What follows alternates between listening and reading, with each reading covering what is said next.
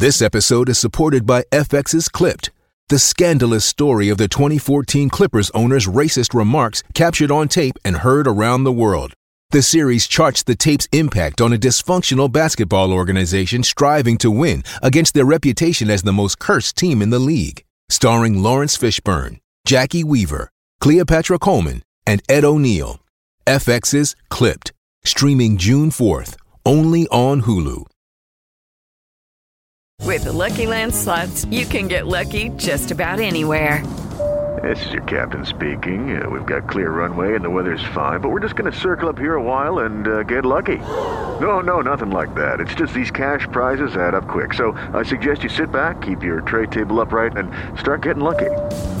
Play for free at LuckyLandSlots.com. Are you feeling lucky? No purchase necessary. Void where prohibited by law. 18 plus terms and conditions apply. See website for details. Hello, it is Ryan, and I was on a flight the other day playing one of my favorite social spin slot games on chumbacasino.com. I looked over the person sitting next to me, and you know what they were doing? They were also playing Chumba Casino. Coincidence? I think not. Everybody's loving having fun with it. Chumba Casino is home to hundreds of casino style games that you can play for free anytime, anywhere, even at 30,000 feet. So sign up now at chumbacasino.com to claim your free welcome bonus. That's chumbacasino.com and live the Chumba life. No purchase necessary. VGW Group. Void were prohibited by law. See terms and conditions. 18 plus. Roma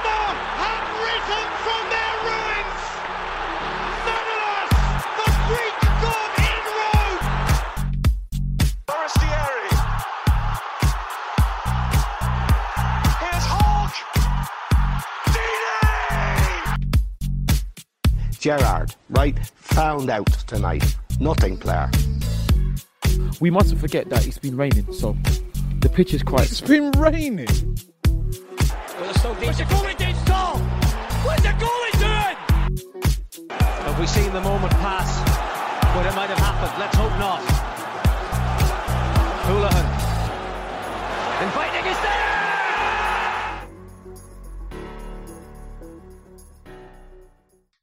Hello, and welcome back to the second episode of the new season of your favourite football podcast, the Bar Steelers podcast. I'm your host, Connell, joined as always by my co hosts, Michael and Ronan. And we're ready to talk about all things football. Premier League was back, all the European leagues, some great League of Ireland action. Uh, coming up in the show later, we'll have a fantastic interview with Irish football writer Dave Donnelly that Ronan so kindly uh, filled in for me on that interview. So it was a very good interview uh, previewing Shamrock Rovers Europa Conference League playoff against Flora Tallinn this week. And just to mention before we get underway with the show, we do have a coffee page or Ko-Fi page. I'm still not sure how that's pronounced. If you go to uh, ko-fi.com slash bar steelers, you'll be able to contribute to the show if you so wish, and we would greatly appreciate that. Or any money we get from that will be uh, directly put into the podcast in the form of podcast equipment or editing software and stuff like that. So yeah, I think that's all the housekeeping out of the way. So how you how you keeping, lads? Have you been on the pints since we were uh, convening last? I have been on the pints. I was on the pints on Saturday evening slash Saturday. Uh, I was up at the Mayo and Dublin All Ireland semi final and a rather historic day for football in this country. Um, or Gaelic, as some of our listeners might know it as. But yeah, Dublin lost for the first time in seven years and it was on the pints. Just a great time to be alive. And of course, you were with people from Mayo, so that would have made it extra uh, special, I suppose. Yeah, I was. I wasn't terribly invested, but then as the game went on, when I was in the company of the ones from Mayo, like just started getting involved and getting involved the crack, and then yeah, went out afterwards. We went to Flannery's in Dublin. Place is bouncing. Boom is back. Yeah, geez, it's been a while since been to Flannery's. How's it? How's it keeping these days without uh, college students to keep it running? It's so weird. Like there's tables everywhere. Like when we first went in, I didn't know that it was Flannery's. I had to ask. But yeah, you wouldn't know going in, but it's very strange being back, but it was good to be back. I don't think I could do Flannery's without leaving after half an hour because there were too many people in it. It, it would be a weird feeling just not leaving Yeah. straight away. Yeah, it was a truly disgraceful spot. Flannery's the one or two experiences I had in it. Um, of course, you neglect to mention you you left me, you left the lads in the lurch. You know, we were supposed to go to the pub to watch Liverpool Norwich, and you went away with not a not a care in the world. Classic. yes, I was very sad to ditch the man. I had the notifications coming through on the phone while I was at the football. I did leave the men, which is yeah. kind of unfortunate. Oh, it's understandable. I actually don't think we've been to the pub to watch a football game since we started this podcast, and that is the entire name of the podcast. Just because coronavirus. Premise, yeah. Did we even did we even go yeah. around to anyone's houses? Um, the... Yeah, and then. Sorry, there was lag there. Uh, I was gonna say, do we even go to anyone's houses for any of the Euros games, or we allowed to do that at that stage? I did. Euros. I don't think we did for the Euros, but I feel like we did for the Premier League. Premier. Uh, I don't know when's the last time we've watched a match together. I, I can't think of it either. Unless it was one around Christmas or something. We've watched games on Zoom together. We watched a Super Bowl yeah. on Zoom together, but and we watched one mm. of the hmm. United games, and we watched Liverpool Sheffield. There were there were a few Sundays where we'd jump on Zoom and we'd watch the like two or three games that would be on a Sunday, but we haven't watched uh, games together in person in quite a while, actually. Yeah. Well, hopefully, hopefully soon, possibly this weekend. Um, and then Ronan, have you been up to anything? Have you been on the pints? Have you been to any football games? I know well, for a fact you have. uh, well, yeah, obviously me and Conor were at the at the Dundalk Vitesse game in Tallaght on Thursday, which unfortunately Dundalk lost two one somehow. Um, if you watched that game, Dundalk dominated for the last twenty minutes, had a goal very very wrongly ruled out offside in the first forty seconds. Yeah, was annoying. Um, because we played so well, we didn't deserve to lose. I didn't think. But we did get to go on the points. On me and Conor were actually planned to go to Belgium afterwards or before the game if Dundalk got through because we're supposed to be going to Anderlecht, and obviously we both have our vaccines now, so we could have. That was yeah tempting fate. I think when we decided we were going to try to do that. As Anne Murray says, no such thing. There's no such thing but, as tempting fate. but I will say there was a really really good atmosphere at the match. As the first proper atmosphere I felt in a Dundalk end since twenty early early stages twenty twenty. So you know football is is back, as they say. Um, unfortunately, in Tallaght, not in Dundalk, but maybe in a few years we might have that new stadium built, or we'll just still be talking about it. Yeah, as you said, football is back, and that was the first game I've gotten to since it would have been, I think, February 2020, if not very early March. And as you said, unbelievable atmosphere.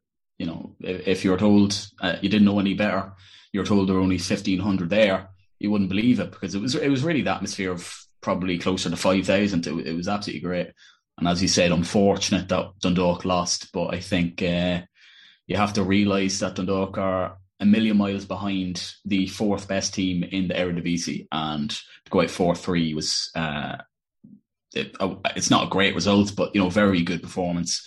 Uh, and the same for Bohs, who unfortunately went out three two to PAOK.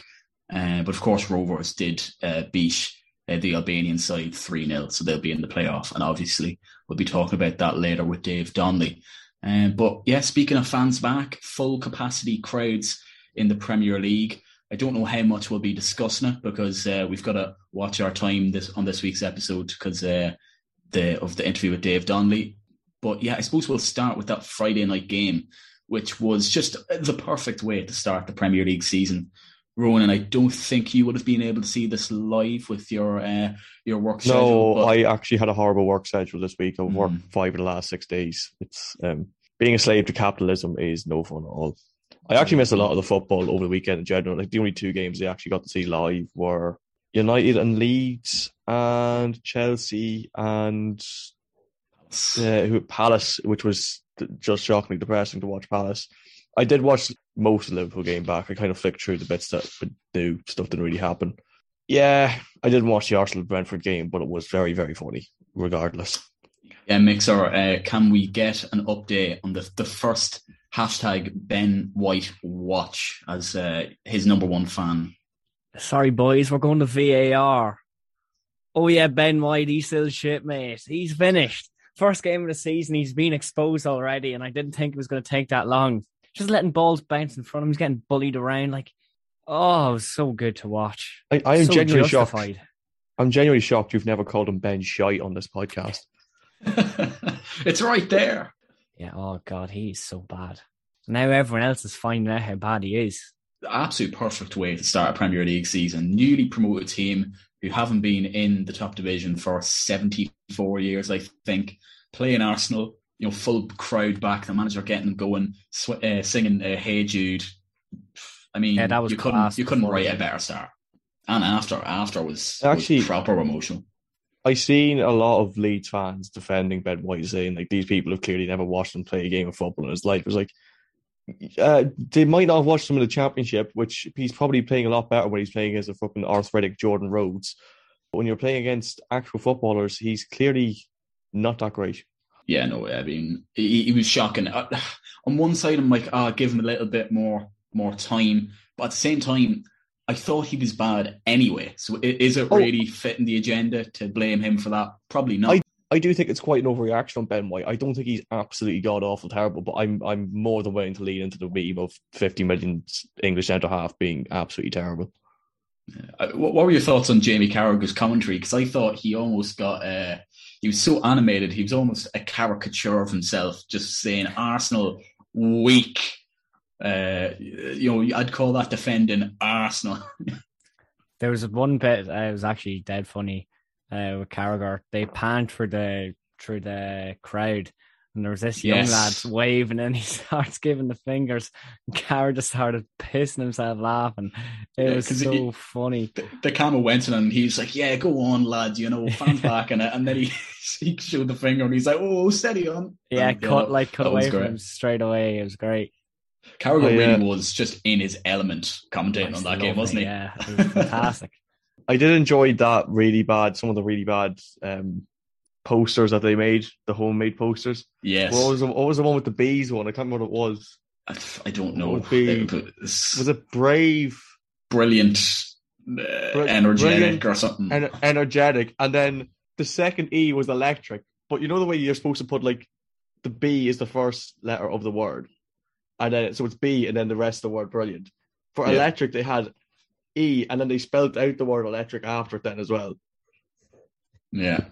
Um. I, th- I think that's probably all we can we can say on that one. Uh, any other games of note? I suppose the early kickoff on Saturday, United absolutely smashed Leeds. It was beautiful viewing.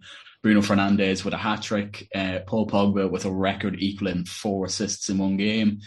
I mean, honestly, I don't know how much you can talk about this because it was just the exact same game as last season.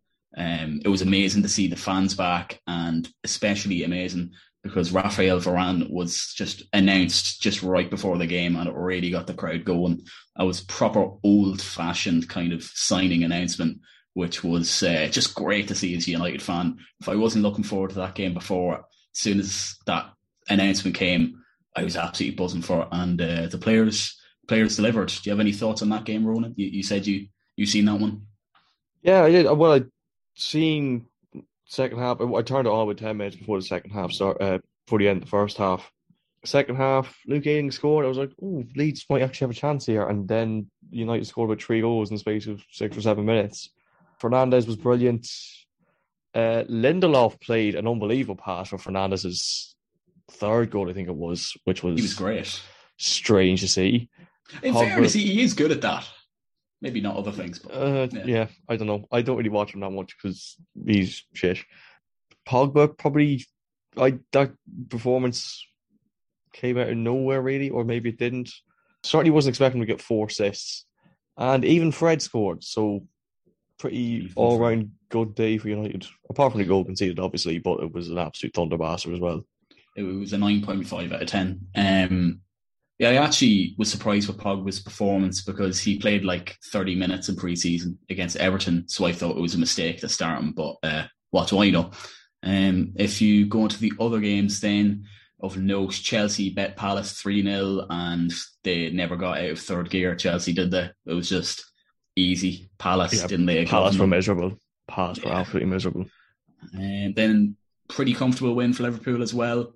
Uh, you're probably better positioned to talk about this, but yeah, pretty again more more or less the same story. Maybe cause Liverpool slightly more problems than Palace did, but 3 0 is more or less fair, isn't it? Mo Salah, best player in the world.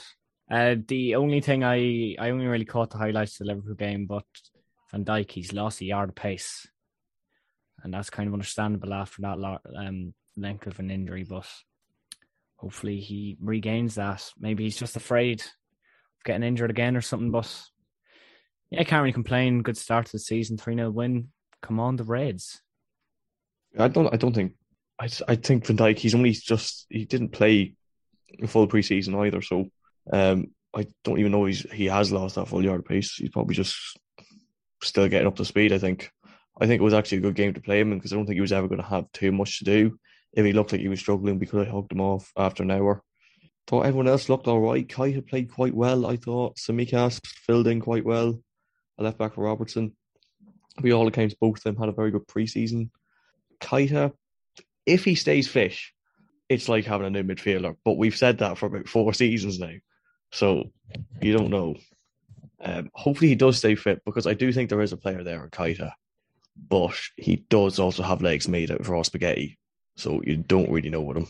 Yeah. And then moving on to probably the last big game of the weekend, you know, we don't have time to talk about all results. Um, but Tottenham bet City 1 0, which I don't think many people seen coming, to be honest, especially after the first 10 15 minutes when City were really putting Tottenham to the sword. And I'm not sure how they didn't score in that time. Um, but yeah, Harry Kane, are you watching? I mean, he's still going to go to City and he's going to score 100 goals a season. It's just whether or not City and uh, Pep's checkbook can agree on a figure we all know he's going to go for silly money. And after that Jack Grealish signing, Pep's going to need to offload some boys. So, likes Bernardo Silva, potentially Raheem Sterling out the door as well, would be the only reason that you could maybe justify a Harry Kane signing before UEFA come knocking for their financial fair play, which City somehow got away with a few seasons ago. Maybe it was, last, was the last season? Anyways, yeah, some scandalous carry on considering Spurs were getting pumped that first few minutes. They were getting willied. And Son, goal. He's a top man and he loves a smile. Yeah, a lot of love in that game for Japhet Tanganga. Rightfully so. He played very well, but I'm surprised I haven't seen more love for Ollie Skipp. I put this in the group chat saying Ollie Skipp is good, question mark, because I didn't really know too much about him. And I thought he put in a great performance. Um, and then just one more thing in that game, I seen uh, former US uh, men's national team defender and general entertainer Jimmy Conrad making an interesting point about City's defending for that goal, saying that it was really basic stuff from everybody involved, whether it was Fernandinho, Nathan Ake, Mendy, and Ruben Dias, and saying that these uh, errors are not out of tiredness, but more so out of um, just lack, just complete lack of effort. He, of course, was a defender himself, and he was talking through each mistake that players made, and he said these players do not fancy it, and he said Man City will not win the league, which is a bold statement. But if you go over to Jimmy Conrad's Instagram, you'll be able to see the video, and I thought he made an interesting point. Uh, I keep forgetting that Nathan Ake plays for City. Every time that is mentioned to me, I'm like, that doesn't sound right. Um, he went for silly money as well, didn't he? Yeah, 40 million. 40 million. Fucking like, hell. I'd rate Nathan Ake, but he's got a cool what, bar it. What is he doing at City? Just, just about. Yeah, because they can. But yeah, Man City, they're still very, very scary.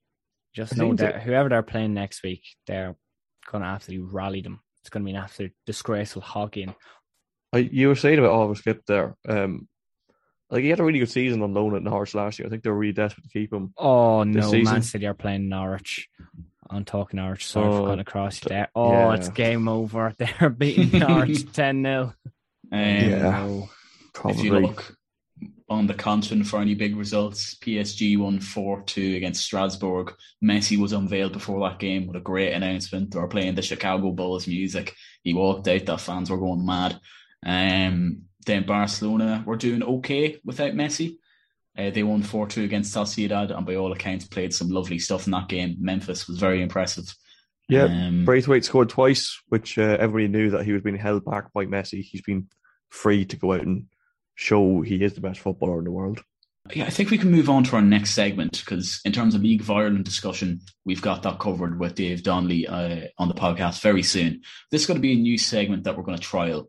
Uh, we're essentially just nicking a segment of uh, the OnlyFans football podcast from Adzi and Cran. I'm okay to admit that. They do a Hall of Fame where they nominate a person each week, and then the three, or in their case, the two nominees, go on the Instagram and the, the followers vote for who should be introduced into it. Now, the working title for this segment is the Neil Warnock Award because Neil Warnock is a general legend. And I think everybody loves Neil Warnock. It doesn't matter what walk of football you're from, you love Neil Warnock. So this is going to be a weekly segment where we're just going to nominate someone and just talk about our appreciation for whatever they've done. So my nominee for the Neil Warnock Award, the um, the first Neil Warnock Award, is Thomas Frank, the Brentford manager, because Brentford were absolutely brilliant against Arsenal. They were really good. He came out, he was get he was working the crowd. You could see him, he never stopped all day. And then he went over to that fan at the end and, and celebrated with him. That was just great to see. And uh, he just seemed like a general legend, which is the spirit of the Neil Warnock Award. So that's my nominee. I, I am going to go for Kyogo Furuhashi, aka Kyogo. Um, it's not just for this week in particular because I think um, he sc- he scored a goal against Hearts in the League Cup, I think it was. But obviously, first time we've done this, I think he's been brilliant since he's gone to to Celtic. Uh, not a massive Celtic fan myself, to be honest, but my brother is, and you know I do follow them. I just a bit more passively than than the other clubs that I follow. Uh, I think he just seems like a good footballer and he just it's it's just shades of Shunsuke Nakamura. I just oh. yeah, he's definitely my nomination. Yeah, he's you have gone off a bull with this, but I'm just gonna stick to the books. My nomination for the award, Lionel Messi. Lionel Messi, because just like Neil Warnock, he's a winner and a goat of the game. Revealed as this PSG big baller, and he's gonna score all the goals in the season. I don't care if he hasn't played yet. He's gonna score the most goals ever in one league in season When Mbappe and the boys, it's going to be disgraceful. Maybe I might go for a bolder shout next week, but Chicago Bulls music and Messi, it's a dream combination. Okay, so a strong first week of the Neil Warnock Awards. We'll put those nominees on our Instagram and our Twitter, and we'll see who's the first inductee. Um, so now I think it's just about time for our interview with Irish football writer Dave Donnelly, who works for Dublin Live. I was supposed to conduct this interview yesterday, but something came up, so Ronan very graciously filled in for me. And uh, yeah, we'll put in this interview now. So enjoy. Now, folks, I'm delighted to say I'm joined by Dave Donnelly, Chief Sports Reporter at Dublin Live. Dave, how are you? Good, how are you? Suppose just kick it off. How do you find working with Dublin Live, working in journalism in general? Uh, yeah, I suppose uh, I'm only really in the door at Dublin Live. I just started a couple of weeks ago. Um, yeah, I've been uh, I've been a freelance journalist for uh, well my entire adult life really. Uh, moving from music into sports a few years ago, and yeah, I really enjoy it. It's a, uh, it's a, uh, I suppose it's a good thing to be able to make money doing uh, something that you really enjoy. So you know, I'm, I'm lucky in that in that regard. Yeah, how, did you find? I didn't know you were music before that. How did you find the change from the journalism and music to sports? I suppose it's completely different. The, the, the music was kind of very much sort of a, I guess you know, interview based and stuff like that. Whereas the, the sports journalism, you, you know, it's it's a lot more live events and, and kind of a, I guess time pressurized and stuff like that. It's a different way of working, but yeah, it's enjoyable. It's just um, I guess that those are both my two main interests, sports and sports and music. So uh, you know, being able to write about either of them has been has been great, and uh, you know, I suppose lucky luckily enough, I've been able to find work doing it.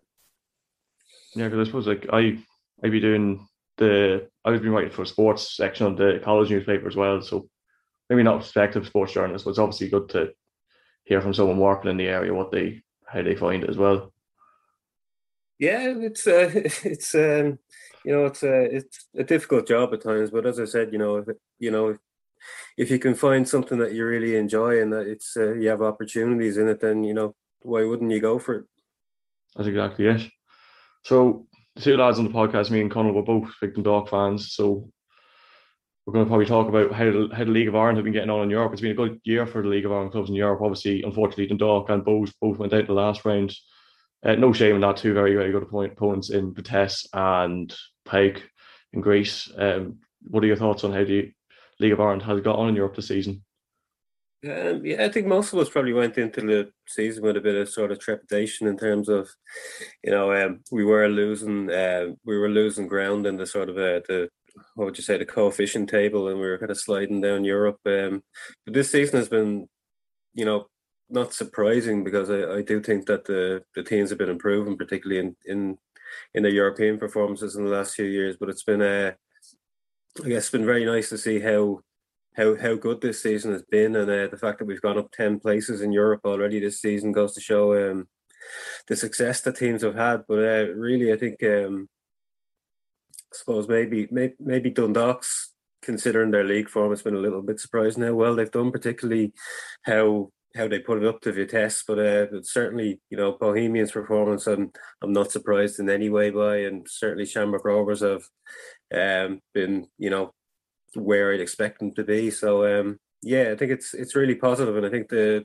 the introduction of the Conference League has maybe um, opened up a few more doors that maybe wouldn't have been there before. There's a couple of maybe more more winnable games. You're not getting really difficult ties in the first round, so it's uh, it's opened up a few opportunities, and I think it's been it's been very beneficial for the club so far. And you know, hope, hopefully Shamrock Rovers can continue that on for the for the rest of the year.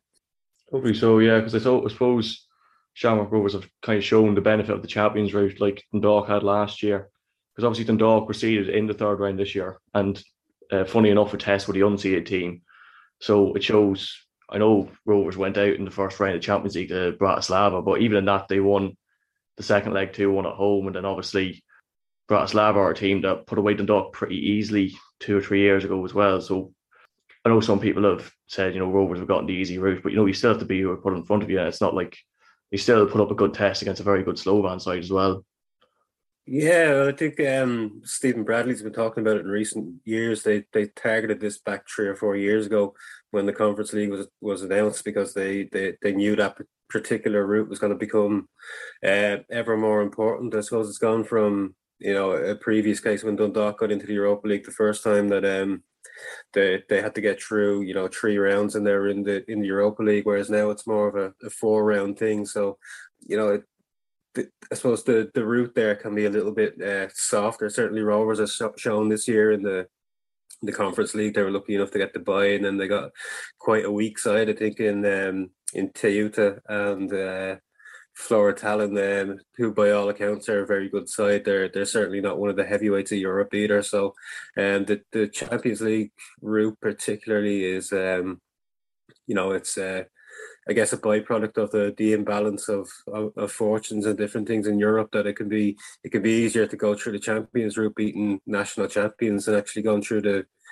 the the um what to say the uh, qualifying route, which which has tripped up Bohemians and Dundalk by pitting them against teams that I guess are are a lot stronger than any of the ones that Rovers have faced in the Europa Conference League. So um yeah, it's it's just a, it's a very important thing for, for any club now, and I think Vinny Perth's even saying it the other day that the only the only way he can see a route back into European group stages is if Dundalk get back to winning leagues. So yeah, it does make that ever more important, and uh, I, I'd wonder if that might change a little bit the way um the way clubs approach Europe in, in future seasons. But um yeah, it's I, I suppose it's um it can only be good for the league that two years in a row we have teams that are benefiting from the Champions route, and, and hopefully that continues.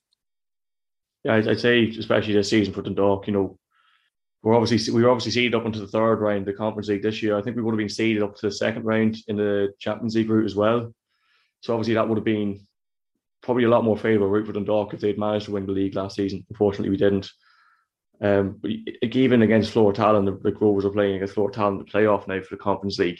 I suppose Rovers have kind of had a similar season to Dundalk last year, whereas you know they're there for a reason. They're in the, the playoff for the reason, but you know they're not going to get a better chance probably to get into Europe for a while or into the group stages for a while. you'd think because uh, like Dundalk played KI Klaksvik from it was the Faroe Islands last year, and look, I know with Faroe Islands, no offense, so it's not it's not one of the better leagues in Europe, but like they're in the playoffs for a reason.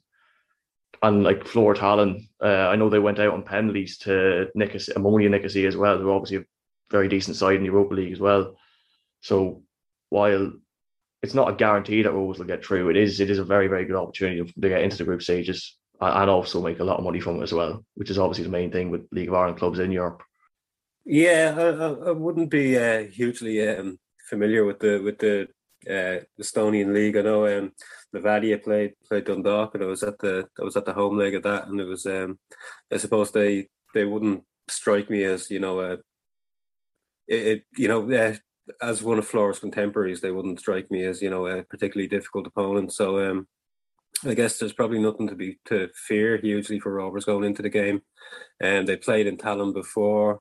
Um, you know, they the the Estonian league wouldn't be wouldn't be any stronger overall in the League of Ireland. So um, I don't think there's any any real sort of uh, fear to go into the game with. And um, just haven't seen Rovers in Europe this season. I don't think um, I don't think they'll be cowed or, or scared of anybody either. They're they very much play their own game. Um, you know, um, hopefully for them, Liam Scales is uh, is around for the two games. He's been particularly important, particularly in the in the second leg against um against Teuta. So uh, yeah, I I I'd be quietly confident that they that they'll do it, particularly if they get a good result in the first leg next week. Yeah, obviously as a Dundalk fan, I don't want to do too well, but obviously it's obviously nice to see League of Ireland clubs doing well in Europe. Um, I think Flora are actually behind the Valley Town in the league at the minute as well, so they're probably around a similar standard. And obviously Dundalk, you said yourself earlier, you know they've been poor in the league this season, but they showed that there is quality in the squad in in the European games. So have you're thinking they're kind of around the same level, there's there's no reason why Rovers can't can't go through to the group stages here. Yeah, you. I suppose the same. We had the same sort of, um, I guess, feeling going into the KI game. Um, for Dundalk last year. It was more a case of the of the unknown, I suppose. It was two teams playing at a at a level that they hadn't played at for a few years. So it was kind of um, which one of them can sort of up their game and, and, and reach that level and and uh, take the opportunity, I suppose. And as it you know, as it turned out, Dundalk um, happened to be you know a little bit better, and they um they got the reward for that. So um yeah, just I guess the, the, the entire Flora team is um you know, uh, native Estonian players.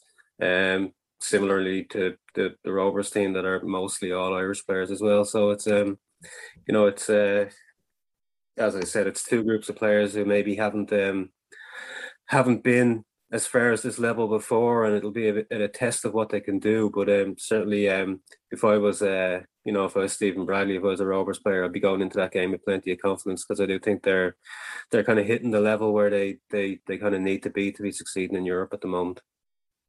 Yeah, I certainly think with some of the signings they've made this year as well, like Richie Towell coming in, he was very good against Slovan in the second leg.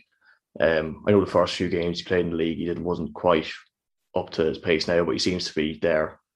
He seems to have gotten there now. So it'll be interesting to see how Rovers get on. Um, but I suppose just in League of Ireland now, we're kind of getting into the business end of the season. How do you see? There's obviously still a lot to play for. Rovers, a few points ahead in the table. It's not over, but you still fancy them to to win ahead of St. Pat's and Sligo, the other two teams that are up there. And then obviously there's a lot to play for in terms of Europe, Derry, Bohs, and Dundalk. Well, Dundalk, hopefully. Dundalk's, like you said, Dundalk's league form has been pretty hit or miss this season. Um, so how do you see the rest of the league season going from here? Um, I think at the moment you'd be, I suppose you you'd have to kind of favour Shamrock Rovers at the moment purely because they're top of the table and I do think they're the best team as well. And the only complicating factor there may be qualifying for Europe and the, and the number of fixtures that kind of pile up at that stage. Um, although the this season the the um the European groups are quite split up. They're not every week, so um, I don't think the same fixture congestion that Dundalk faced last year will pop up again. But um, yeah, I, I, I would favour them to certainly um, continue, and they've gotten over their sticky patch they had in, in May June, so they're they're very much kind of back on form now, and I think they're they're they were probably primed. Um, from preseason to peak around this time to peak around the European games. So I don't think it's any surprise to see them kind of forging back ahead now. Um, in terms of the rest of the positions, um, I would have I would have said Pats were favourite for second, but now they um, on Friday night they lost uh, Lee Desmond to a head injury. I'm not sure how long he'll be out. Matty Smith went off injured as well. They're, they're missing John Mountney for the rest of the season now. Shane Griffin was already out for most of the season. Um, the the injuries are kind of piling up to a fairly small squad now. So um, again, it, it, it's going to be how they deal with that and how um, I guess uh, how how the new signings that they brought in the window, um, how quickly they hit the ground with those with those injuries uh, in key positions. Uh, in terms of Sligo, yeah, um, they've really hit a bad patch at the moment. What's that five five defeats in a row now? Uh, I think at, the beginning of the season we were kind of looking at them and thinking, you know, how well how well can they do? First few weeks they certainly uh, did forge ahead, and we were thinking maybe could they contend for titles, but they've kind of fallen away now as you say, Derry are on a great run of form. They're they're really pushing the top four now. Bohs, um, obviously making up those games that have been uh, that have been postponed over Europe. Um, they'll be up there and thereabouts, considering, or especially considering they now have the um, the the domestic front to concentrate on now. Uh, in terms of Dundalk, I think they've probably lost too many games now. It's probably it's probably down to the FAI Cup now for Dundalk which I think is going to make the FAI Cup particularly interesting because the last kind of five six years we've been we've been used to you know the, the cup winners or the cup finalists coming from the top two in the league, but now we're going to be looking at a situation where you know any any team in the top division really could win the league, and in terms of Dundalk and and Bohemians, um, they may well be outside the top three, and they may need to um, they may need to win the cup to, to even guarantee any sort of European football. So um, that that'll that'll be one to look at. I think um, the FAI Cup may not be as uh, I wouldn't say boring, but it won't be as predictable as it has been in the last few years with the you know the same teams contesting each time. So um, that'll be an interesting one to look at. But certainly the, the title race, I think it's kind of it's probably down to Rovers and Pats at the moment now, and Pats are Pats are as I say they're they're facing a few challenges at the moment. So um, yeah, I I wouldn't make I wouldn't place any bets or anything like that, but I think that one might be um, fairly close to being wrapped up. I'd probably be in agreement there with Rovers. I can't really see Pats catching up with them in terms of Europe, European ones. I do think you're probably right about Dundalk, unfortunately.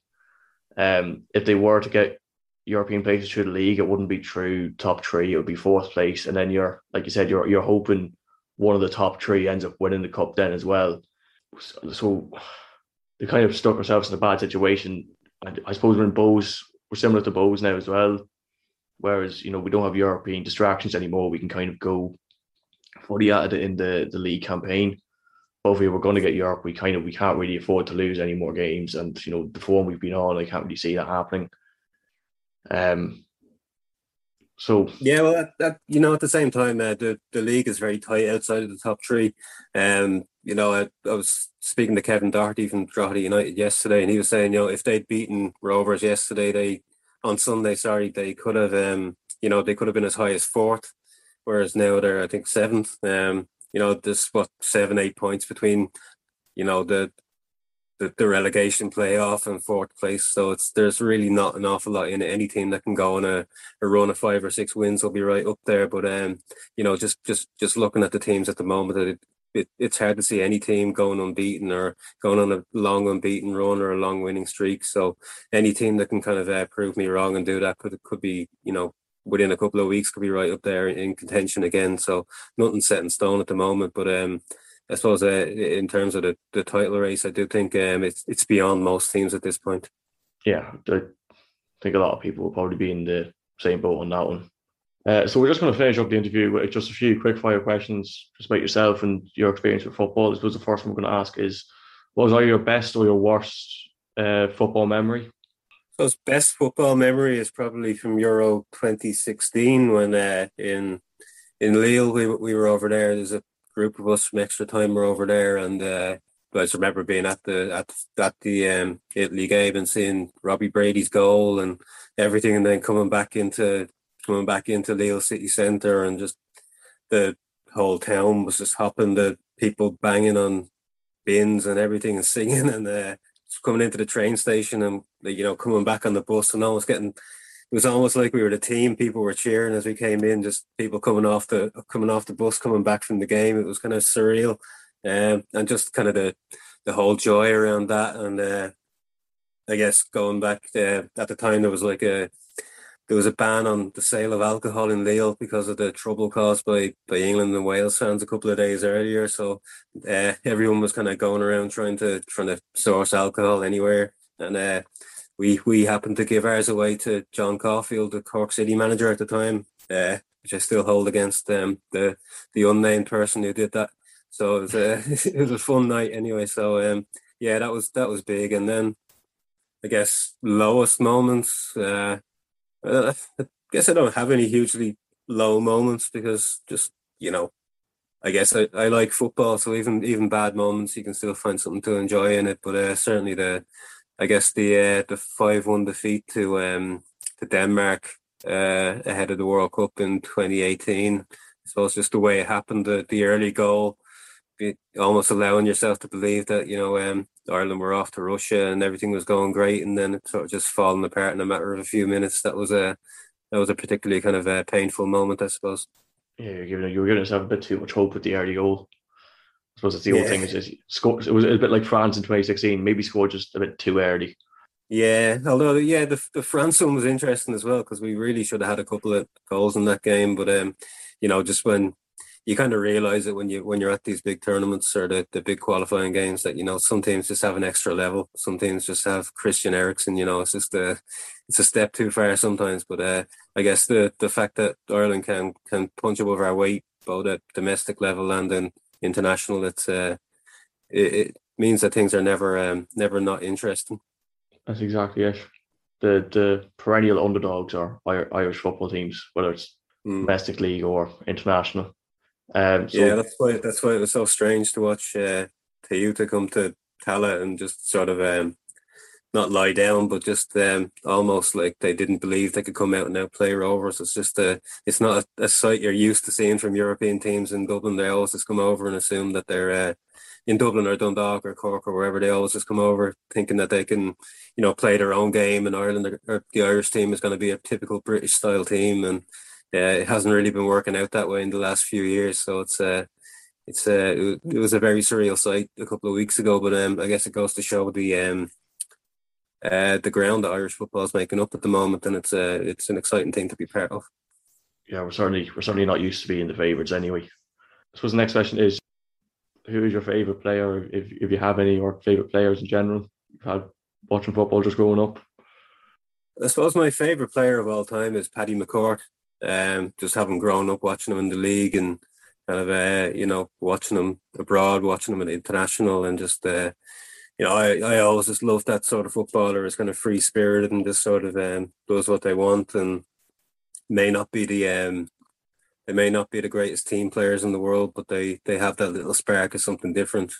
And I suppose growing up, uh, you know, I always loved Paul McGrath as well.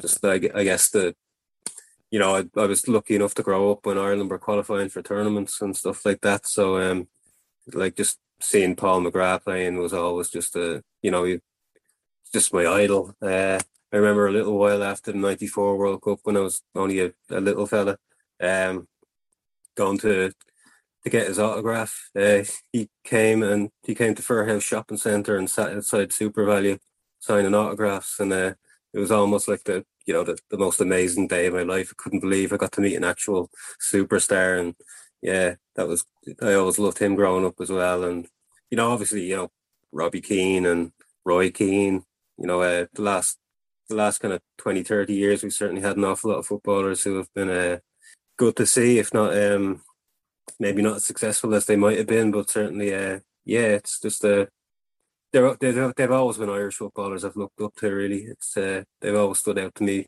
The the only other one that would kind of jump out to me would be Dennis Bergkamp. I was never never an Arsenal fan. Uh, I'm not Dutch either, but uh, I always just loved watching him play and just the I guess the the intelligence that he played with and just the sheer technical ability that he had. He was just such a such an exciting player to watch and such a you know a, an innovative player and you know even just looking back at the you know if you're on Sky Sports with the hundred greatest Bergkamp goals or whatever, and it's like almost everyone is just a cracker or just you know you can't believe how he's done it. So um, yeah, those would be those would be three or four players that I always loved watching growing up. And uh, the next one is just what what what is your first football memory if you if you can recall? I think my first football memory, the earliest one I can think of, it's not actually a live memory. It's my brother had a, like a video of I think the 1990 World Cup. Uh, that he used like we used to watch it on like Sunday mornings or Saturday mornings or whatever when my parents were still in bed. And I just remember what was it? I think it was the Ireland and Netherlands game. John Aldridge scored a header, but it, it, it was disallowed. I think he was offside. But um, I, I, was too young to understand that, so I was on my feet celebrating uh, this great goal that we'd scored. And um, then then the replay came on and showed the goal again. And me being the toddler, I didn't realise that um, it wasn't a new goal, so I was celebrating uh, the second goal. So we were winning now.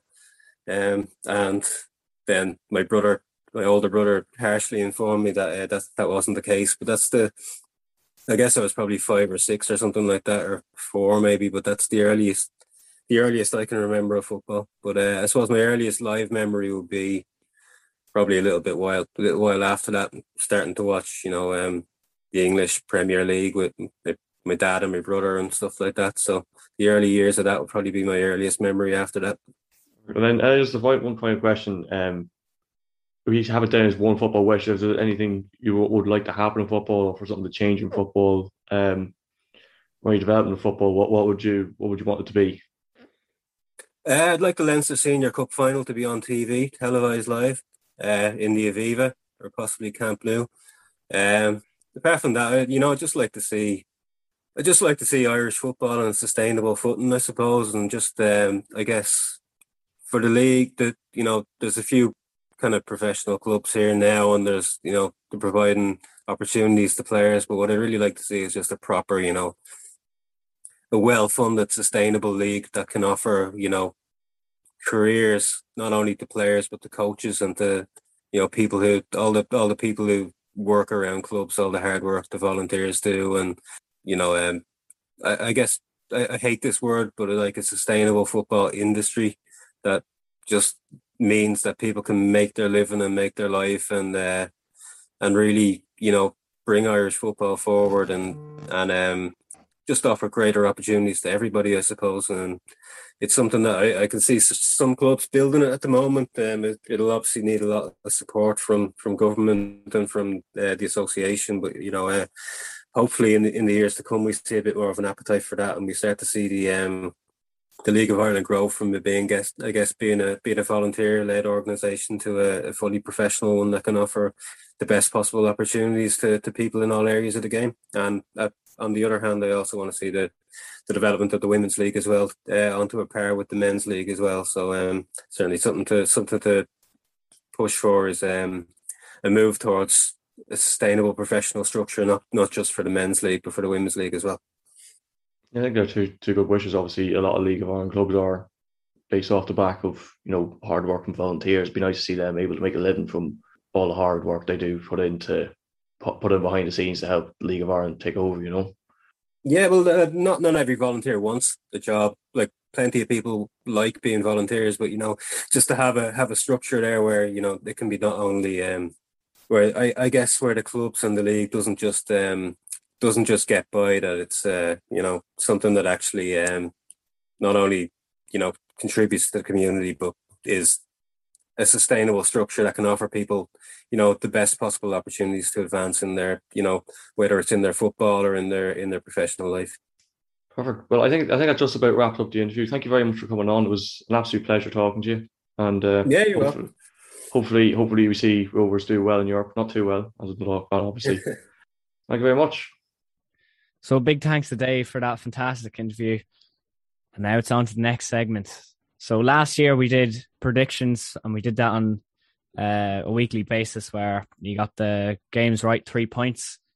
You got the, like if you said it was a win, you got a point and then losses. But because we're going all out, uh, we're trying to branch the podcast. We're just going to do a quiz this time. And last week I was the first ever winner of a round of the Matthew Flamini quiz. So for this week, I've been granted the privilege of being the quiz master. So just like Conal did last week, I have five questions ready, and it is the first man to to three points will win this week's quiz. Are yous ready? Yes. Okay. Yes. So this one, I have a list of names here. And you are going to take turns saying names, and the first person to name a name that is not on this list will lose. Do I make do we myself decide? clear? How do we decide who goes first? Uh, Ronan can go first because he lost last week, so he's in need of a redemption. I, Right. I, I am I am going to lose every round of this this year. I, I'm So- going for the Derby County one. That is not something to be proud of or publicly admit. Shame on you. So, the first question this will be based on goalkeepers who have kept 100 clean sheets or more in the Premier League. Ronan can kick it off. well, Petr Cech. Correct. Shea Given. Correct. Van der Sar? Correct. This is difficult. How many is there? Uh, 16. Oh, that's a lot. Tim Howard. Correct. I genuinely can't name anymore. Well, uh, I have to go for someone. Lehmann? Uh, Oh, That is the first wrong one. So there were 16 keepers on the list. So starting from sheets. That's a lot. So starting from the bottom. So the 16th is Hugo Lloris. There's Thomas Sorensen, Jussi Yes, Jussi Jääskeläinen, Shea Given, De Gea, Joe Hart, Peter Schmeichel, Brad Friedel, Tim Howard, Van der Sar, Pepe Reina, Nigel Martyn, David Seaman, Mark I Schwarzer, Neymar got Neymar. Yeah, Neymar. Yeah, I would have thought I would have Uh, thought Reina got that much. uh, David James, and Petr Cech. I was kind of thinking of all those, but I was like, 100 clean sheets. Like, yeah, it's a lot. That's a lot. It's a lot of clean sheets, and there are some bombs on that list. And Lehmann's not up there. Yeah, Lehmann's not. Yeah, I'm quite surprised. I think by Hugo Lloris being there. Mm. He shit. Even he is shit. even De Gea. I suppose De Gea. Ah, he's been there ten years. I suppose that Three, was- yeah, sure. De Gea Yeah, here has 338 yeah. appearances. So De Gea or Mhm. Petr number one with 202 clean sheets. So Connell one 0 So this one will just be the first to answer with the correct answer. In the 0809 Champions League season, who was the top goal scorer? Messi. Correct. 2 0 Cone. It's not looking good, Roni. So, the next question, the third question, potentially the last question of this week's quiz. So, who has made the most appearances for one club in La Liga? So, who is like the sort of biggest one man player in La Liga in terms of appearances? First one to get this one wins.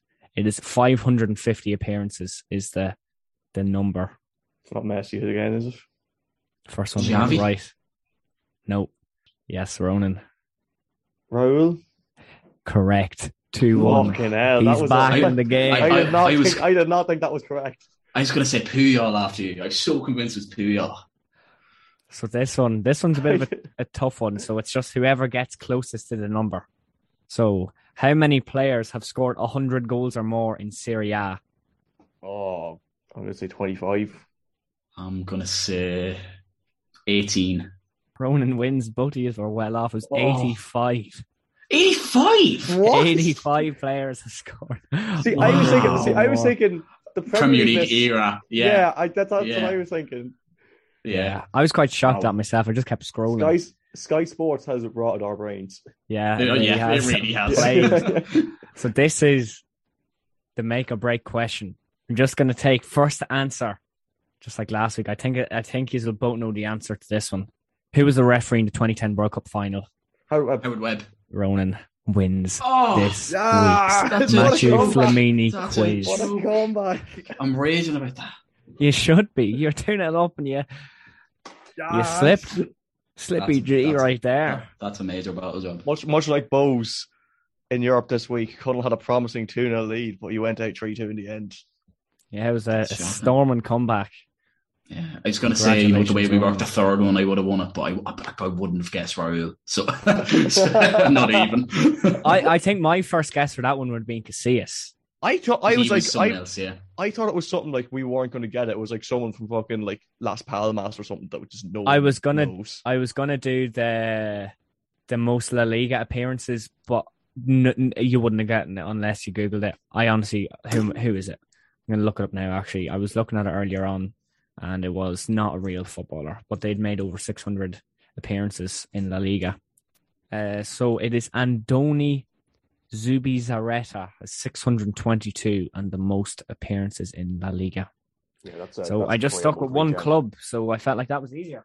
Yeah, I think that just about brings uh, an end to the second episode of the new season of the podcast. So thanks very much for listening. Uh, we'll be back as always next week with another episode, and uh, of course, Ronan this week you're, or next week you're going to be hosting the quiz, so I get a chance of redemption next week against Michael. Uh, but as I said at the top of the show, uh, we have a Ko-Fi page. If you go to ko-fi.com slash barstours, you can contribute to the show, and that's massively appreciated. But of course, there's no need. Listen to the show, retweeting it, liking it on Instagram, anything like that is massively, massively appreciated. And yeah, we'll see you next week. Sports Social Podcast Network. It's time for today's Lucky Land horoscope with Victoria Cash. Life's gotten mundane, so shake up the daily routine and be adventurous with a trip to Lucky Land. You know what they say. Your chance to win starts with a spin. So go to LuckyLandSlots.com to play over 100 social casino-style games for free for your chance to redeem some serious prizes. Get lucky today at LuckyLandSlots.com. Available to players in the U.S., excluding Washington and Michigan. No purchase necessary. VGW Group. Void where prohibited by law. 18 plus. Terms and conditions apply.